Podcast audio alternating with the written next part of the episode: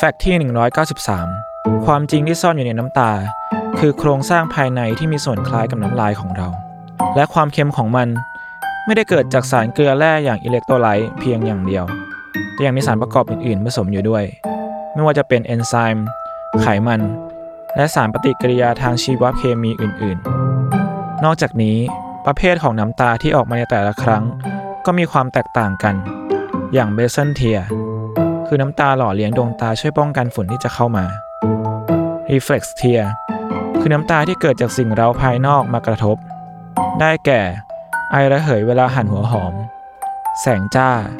หรือมีอาการหาวและไอ และ Emotional Tear คือน้ำตาที่มาจากอารมณ์ความรู้สึก